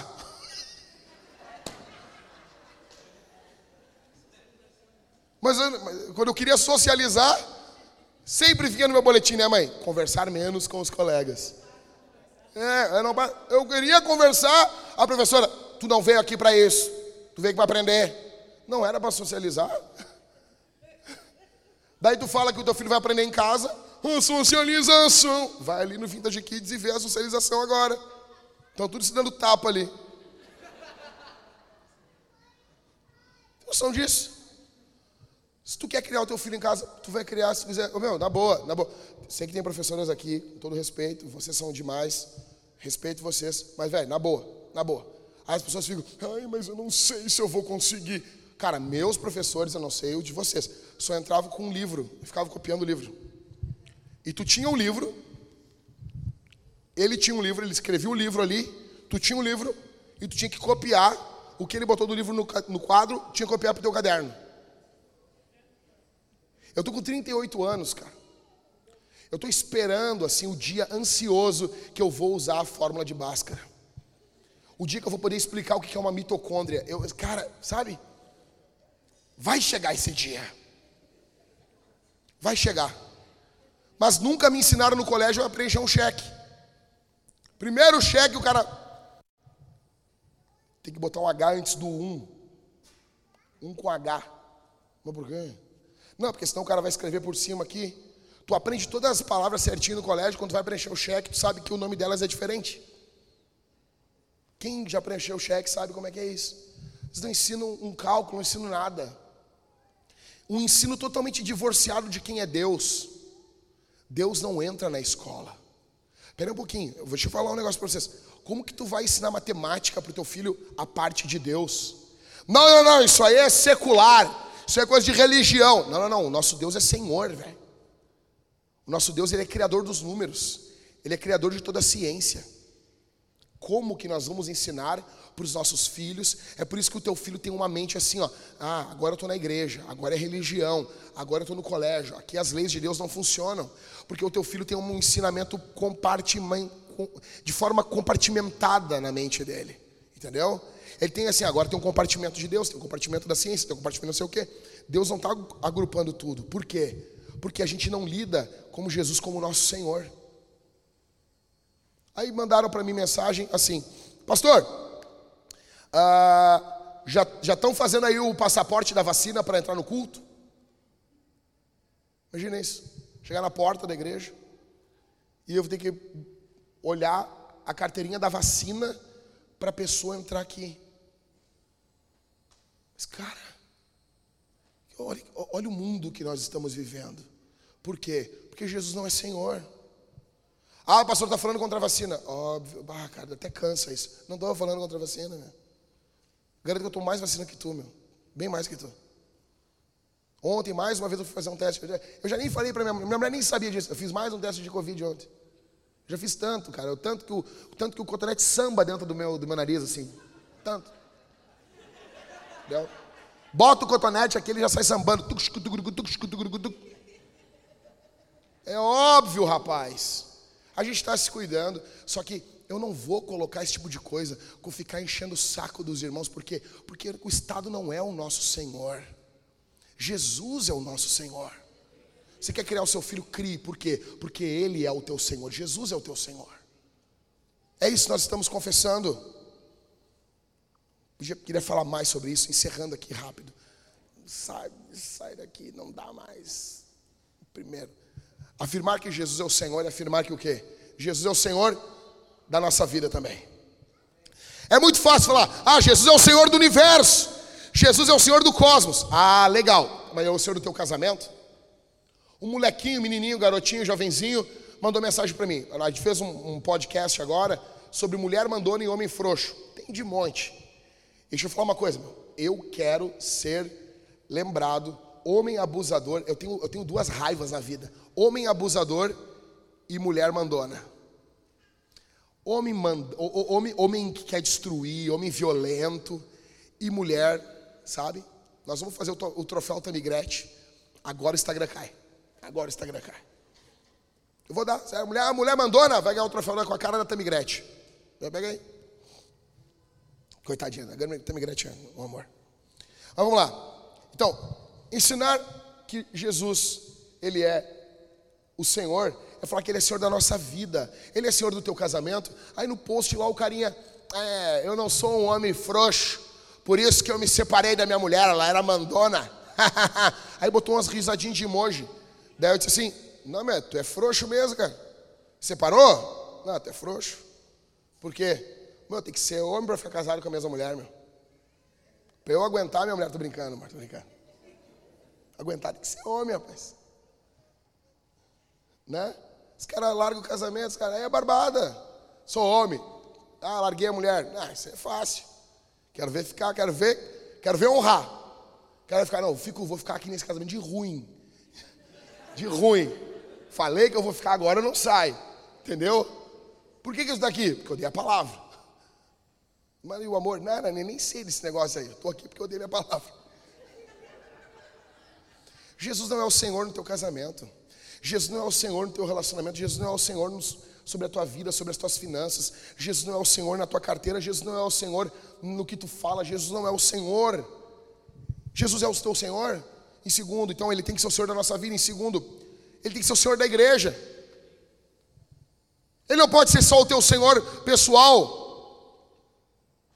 Cara, deixa eu falar um negócio para você. Toda época de eleição sempre vem um convitezinho assim. Ô pastor, deixa o fulaninho lá falar no culto de domingo lá. Só dar uma palavrinha lá. E, to, e sempre vem assim. Nós queremos lá levar o nosso político, nossa, nossa candidata fulana de tal. E nós vamos levar uma oferta para o senhor, pastor. E sempre é uns valorzinhos bons assim. E sempre é no momento que eu tô, que eu tô ferrado de grana. Eu, pá, a igreja de Jesus, né, meu? Ah, mas tem uns lá que não vale, não vale nada mesmo. Por que, que nós nunca botamos um político aqui em cima? Um candidato? político, se o cara é crente, congrega na igreja e já é, já é, já está é, eleito, não teria problema ele trabalhar na igreja. Ele, ele já está eleito. Mas no momento de eleição, por que, que, é, por que, que é errado você botar um candidato em cima do púlpito? Por quê? Porque isso é negociar o rebanho de Deus. Tem muitos pastores que estão fazendo isso. Irmãos, no final do culto vai ter um pessoal entregando uns folhetins, não vai ter porcaria nenhuma. Por quê? Porque Jesus é o Senhor da igreja, não sou eu. Eu não morri na cruz por você. Tem uns aqui que, ó, cara, não sei nem se eu levantaria da cadeira. Por alguns aqui, né, Rales? Tem uns dois, três aqui que, ó, só misericórdia. Nós te amamos. Daquele jeito. Mas assim, cara, eu não morri na cruz por você. Jesus é o Senhor. Jesus morreu na cruz. Jesus é o Senhor da igreja. Terceiro e último. Jesus, ele é o Senhor de toda a criação. Ele tem que ser o Senhor na tua faculdade. Ele tem que ser o Senhor. Velho, eu não sei como é que tu é. Quando envolve o nome, nome de Deus, tem vergonhinha? Vergonhinha de falar de Deus, de Jesus. Estou falando com o Halisson no telefone. Falando com o Halisson. Ali, pai, aí, Halisson. Aí, bem na hora que vai cruzar alguém por mim, eu, eu, eu vou falar o nome de Jesus. Aí eu falo mais forte ainda. Ah, Jesus! Por que eu vou ter vergonha do nome de Jesus? Nabal, o pastor é uma bênção. Por que, que eu vou ter vergonha de falar isso? Velho, na boa, na boa, a gente tem que aprender com outras religiões. Se tem um bagulho que eu aprendi a não ter vergonha, foi com os batuqueiros. Você já viram os caras saindo na rua com os vestidos? Bah, eu olhei os caras. Se os caras não têm vergonha disso aí. Ah, não, não, não, não, não, não. Os caras são corajosos. Os caras saem com os vestidão ali, meu. Vestidão da era vitoriana. Os caras trifeliz, dançando, pulando. Pô, o cara tem vergonha de andar com uma Bíblia, capa de couro, um, capa de bicho morto, style pra caramba. Falar o nome de Jesus, o cara tem vergonha, velho. Pô, até o Rodolfo se converteu, o cara tá do nosso lado agora. O Rodolfo não tem vergonha. Você noção, quem, quem lembra aqui do Raimundo sabe o que eu estou falando. E tu aí, cara, com essa cara de égua, tem vergonha de Jesus? Jesus é o Senhor sobre toda a criação. Tem algum ambiente onde você não fala sobre Jesus? Tem algum ambiente onde você se cala, onde você fica quieto? Melhor coisa do mundo é você estar num ambiente de trabalho e estão todos falando de vozes uníssonas e não sei o quê, porque aborto é um direito da mulher e você se levanta e diz assim: ah, só uma coisinha aqui. Vocês gostam de opiniões, né? As pessoas podem dar opiniões. Não, aborto não, aborto é assassinato e abortistas deveriam ser presas. Mas Jesus pode salvar a alma delas que estão indo para o inferno. Só queria dizer isso, mas eu digo com amor, em nome de Jesus. E senta e vê o caos pegar assim. Se não é para perturbar, por que, que você veio no mundo, cara? Velho, pelo amor de Jesus, é Jesus, Ele é Senhor. Não, porque menina botou assim, ó, fechei a Bíblia, tá? Tô calando a boca já. Menina pegou botou para mim. Não, porque aborto, essa coisa de religião. Eu podia muito bem falar que eu sou contra o aborto por uma questão filosófica, científica. Não tem problema, eu consigo defender a parada nesses termos. Só que, cara, eu não, não vou fazer. Quando alguém falar, é, mas isso aí é religião, eu, é. E crente tem que dar opinião com base na religião. Azar. Por quê? Eu, eu só falei para a menina assim: ó, é uma democracia. Luta, luta. Faz a tua aí. Faz a tua. É democracia. A maioria ganha.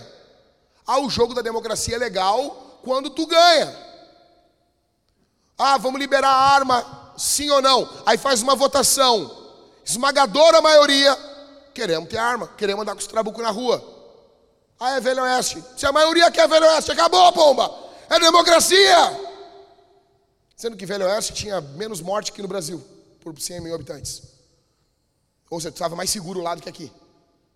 Aí não pode. Só é legal quando um lado ganha. Aí a democracia só vale para um lado. Não existe isso, rapaz. Sabe? O que, que querem nos transformar? Querem nos transformar num cidadão de segunda classe. Quando a tua opinião é com base na religião, ela não vale o fulaninho tem com base o ateísmo, aí ele pode opinar. Por quê?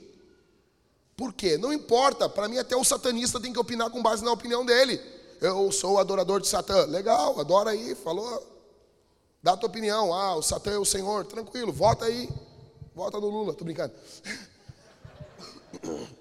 Foi brincadeira, foi brincadeira. Confio em dia de verdade. Então assim, ó, gente, está entendendo? Para onde nós vamos? Para onde nós estamos indo? Jesus é o teu Deus? Jesus é o Deus da tua vida? Nós estamos indo por um período muito complicado da história. As coisas estão ocorrendo e nós estamos fechando os nossos olhos. Quando você olha para Cuba, Fidel Castro assassinou vários pastores no paredão. Vários. E você vê hoje políticos defendendo a ditadura de Cuba. Só que vai chegar um dia, meu velho. Fidel Castro não se curvou perante ninguém. Vai chegar um dia em que Fidel Castro vai se curvar perante o Rei dos Reis e Senhor dos Senhores. A Bíblia diz em Filipenses 2: Ele vai vir. Atrás de Jesus, sentado em tronos, alguns em cavalos, estarão aqueles missionários que foram mortos por Fidel Castro. Só que naquele dia eles estarão nos tronos, como Jesus falou. E Fidel Castro vai vir perante o Senhor Jesus, vai dobrar o seu joelho, vai dizer: Jesus Cristo é o Senhor, para a glória de Deus Pai. E ele vai ser lançado ao inferno. Depois disso, você pode dizer amém quando eu falo isso, sabe por quê? Porque amém quer dizer é verdade isso. É verdade. Hitler, que matou 6 milhões de judeus, que transformou a Alemanha em um verdadeiro inferno. Em um verdadeiro inferno. Se você tem descendência alemã, provavelmente a sua família veio fugindo do nazismo. Provavelmente a sua família veio fugindo do nazismo. Hitler, que não se curvava perante ninguém, tomou o cianeto. Uns dizem que fugiu para a Argentina, é óbvio que tinha que ser para a Argentina, né? Argentinos, estou brincando. Não, não estou brincando, não. Então, assim, Hitler, é óbvio, tomou o cianeto para não ser pego pelo, pelos americanos, pelos ingleses, não quis se curvar a ninguém. Naquele dia, muitos dos crentes que Hitler matou estarão junto com Jesus. Hitler vai vir caminhando, vai dobrar os seus joelhos e vai dizer: Jesus Cristo é o Senhor, para a glória de Deus Pai. Quem vai estar lá? Leonid Brezhnev, que foi um dos maiores assassinos dos nossos irmãos. Escute isso aqui. Na antiga União Soviética, esse homem queimou mais de 8 mil, mais de 30 mil igrejas e matou mais de 8 mil pastores. Homens que não negaram o evangelho, ele invadiu a casa desses pastores de madrugada e eles enfiavam arames nos olhos dos pastores e arrancavam o globo ocular para que esses homens não lessem mais a Bíblia arrancaram suas unhas com alicates. Naquele dia, naquele dia, porque é muito fácil você ser valente como um ditador. Naquele dia, Leonir Brezhnev vai estar diante daqueles homens que ele fez essa maldade. Eles estarão com olhos renovados, com unhas restauradas, sentados em tronos. Ele vai chegar diante de Jesus Cristo, ele vai dobrar os seus joelhos e ele vai dizer: Jesus Cristo é o Senhor, para a glória de Deus Pai. Naquele dia, homens que perseguiram a igreja, como Nero, Nero, com toda a sua pompa de da Roma antiga, ele vai chegar perante Jesus, vai dobrar os seus joelhos e vai dizer: Jesus Cristo é o Senhor, para a glória de Deus Pai durante toda a história, quando a igreja sofreu imensas perseguições, homens perseguiram, os grandes e pequenos chegarão lá. Antíoco Epifânio, que colocou uma porca dentro do santuário do Senhor, ele vai chegar, ele vai chegar, vai dobrar os seus joelhos perante Jesus e vai dizer: Jesus Cristo é o Senhor, para a glória de Deus Pai. Mas vai ter uma pessoa muito especial nesse dia ele vai vir sendo arrastado pelos anjos, os anjos vêm arrastando ele, ele vem sendo arrastado, tem correntes em seus braços, os anjos estão trazendo ele, e ele diz no meio do caminho: Eu não vou dizer, e os anjos dizem: Você vai falar. Ele vem sendo arrastado, ele vem sendo trazido, ele está bufando, ele está arfando um ar quente. Quem é ele? Ele é a serpente do princípio, ele é o dragão de Apocalipse 12, ele é Satanás, ele é o diabo. Os anjos do Senhor vêm trazendo ele no juízo final, ele vem sendo trazido. A igreja naquele dia vai ficar de pé, os irmãos estarão chorando e vão dizer: Senhor, era ele que nos perseguia, Senhor, era ele que nos atacava, Senhor, era ele que nos tentava. Ele vem sendo trazido, ele é o grande Apolion, ele é o inimigo das ações, ele vem sendo trazido. Jesus está sentado no trono, então os anjos largam ele, ele vai dobrar os seus joelhos, ele vai olhar para Jesus e ele vai dizer: Jesus Cristo é o Senhor, para a glória de Deus Pai.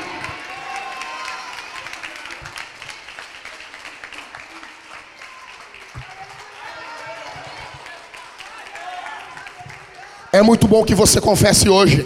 É muito bom que você diga hoje. É muito bom que a sua boca diga hoje: Jesus Cristo é o Senhor. Jesus Cristo é o Senhor. Eu pergunto: Jesus é o Senhor da tua vida? Jesus é o Senhor da tua história? Jesus é o Senhor do teu casamento? Jesus é o Senhor da tua vida, dos teus filhos, do teu trabalho? Jesus é o Senhor aí? Nós vamos responder a esse Senhor. Nós vamos responder a esse Senhor. Ele é Senhor de toda a criação, toda, toda, toda. Nós vamos responder. Escute isso. Nós vamos responder ao Senhor Jesus. Ontem o pastor Everton e eu fomos fomos falar com o dono do prédio.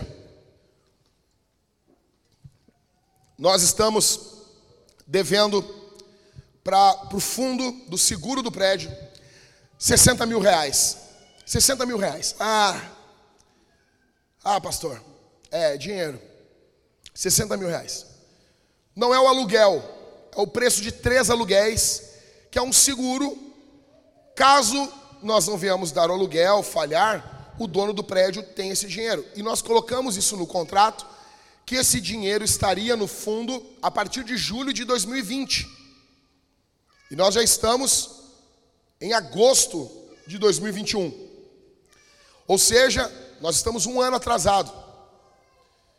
E o dono do prédio disse o seguinte: ó, até o final do ano eu quero 60 mil no fundo.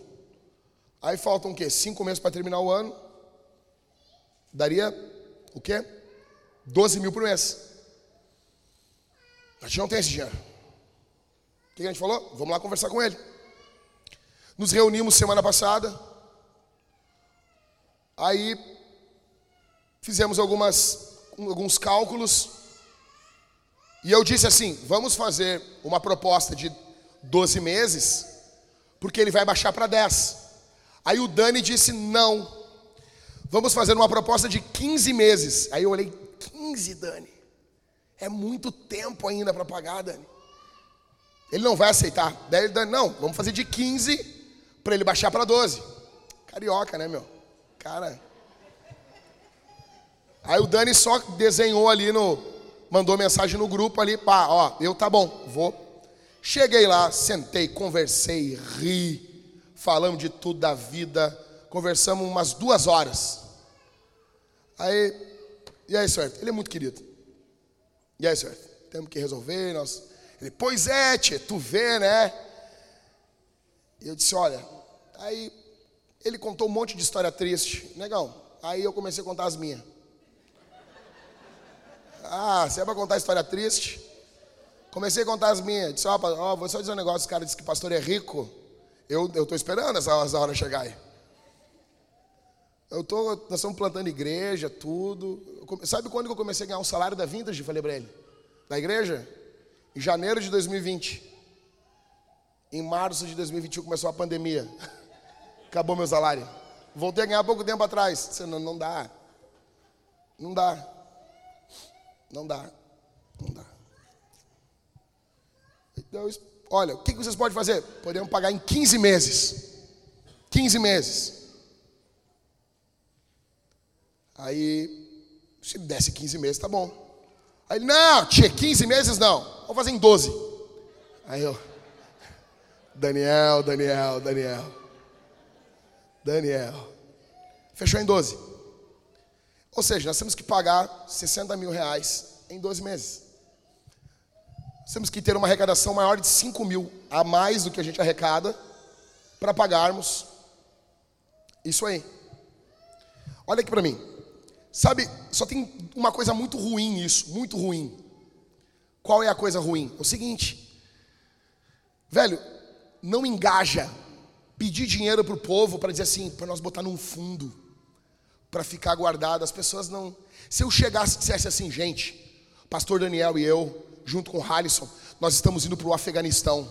Temos que chegar lá, vamos contrabandear Bíblias. Precisamos urgente de um alugar uma 4x4 para carregar Bíblias. Precisamos pagar um segurança, porque nós vamos pregar dentro do ISIS.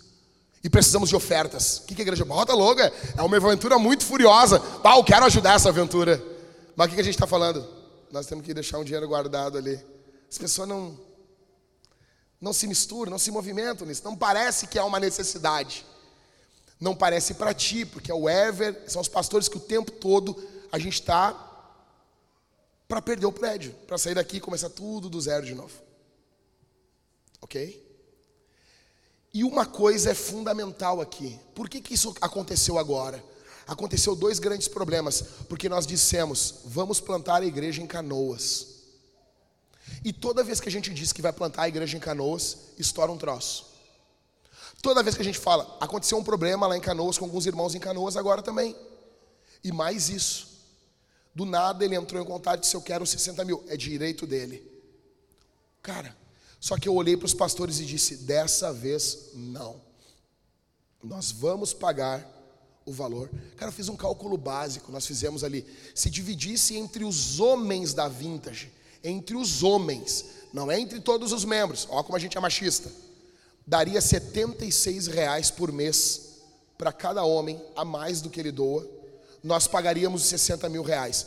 Isso dá R$ 2,53 por dia para os homens. Tô falando de homem, tá? Tô falando dos caras que botam lá o nome lá do. Não, vou ajudar a pagar o ar-condicionado aí. Não paga. Tá. Falando de homem. Cara que tem noção da vida. Não é uma coisa inalcançável. Não é uma coisa impossível de acontecer. E eu deixa eu dizer uma coisa para você. Nós vamos plantar igreja em canoas. Por quê? Porque Jesus é o Senhor. Nós cremos que Deus vai abrir as portas. Eu peço que você responda em primeiro lugar de forma generosa. Nós, isso aqui não é vender o evangelho. Seja generoso no teu dízimo e na oferta, porque nós queremos espalhar o nome de Jesus. E nós vamos alugar o prédio em Canoas, acho que é a semana ou na outra, e vamos começar a igreja lá. Nós precisamos avançar com o evangelho e nós temos mais esse valor para pagar por 12 meses. Seja generoso no gasofilácio, você coloca o seu dinheiro ou no, na máquina com a Isabela, cartão de crédito ou débito. Seja generoso. Em segundo lugar, nós vamos cantar, cante alto a Jesus. Nós vamos louvar junto com a banda. Nós vamos adorar a Deus. Cante ao Senhor. Em terceiro, nós vamos participar da ceia. Nós vamos comer do pão, mergulhando ele no suco, cálice dourado ou vinho cálice bronze. Seja generoso, cante e sei para a glória do Senhor. Feche os seus olhos, sentado mesmos. Quando a banda começar a cantar, você se levanta. Feche seus olhos. Pai, aqui está o teu povo.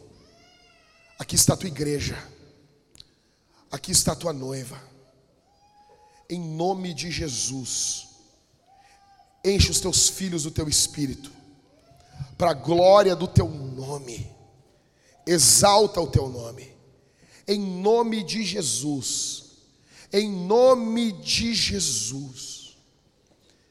Que nós possamos servir ao Senhor. Que o Senhor seja o nosso Deus. Que tu seja o rei das nossas vidas. Que a nossa vida seja uma um grito ao mundo que o Senhor reina e é o nosso Deus. Que possamos avançar e pregar em nome de Jesus, nos dá canoa, Senhor.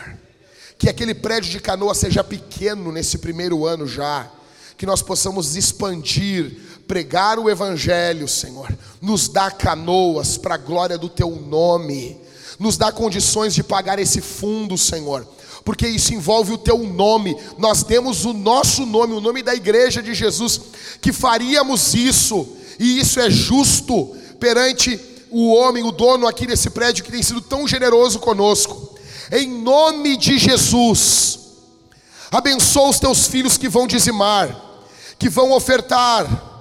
Em nome de Jesus, eu te peço, abençoa os teus filhos, abençoa o povo que vai comer e beber do Senhor, que quando comer e beber, eles sejam cheios do teu espírito e que essa semana seja uma semana cheia da tua glória, onde venhamos pregar o teu evangelho, vidas venham se converter, doenças venham ser curadas, para a glória do teu nome, em nome de Jesus, nós oramos e te pedimos, Senhor, em nome de Jesus, bendito e exaltado seja o teu nome.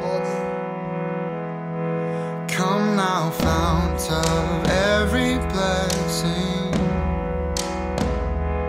Tune my heart to sing thy grace. Streams of mercy never ceasing. Call for songs of loudest praise. Teach me some melodious sonnet sung by flaming tongues above. Praise the mountain fixed upon it.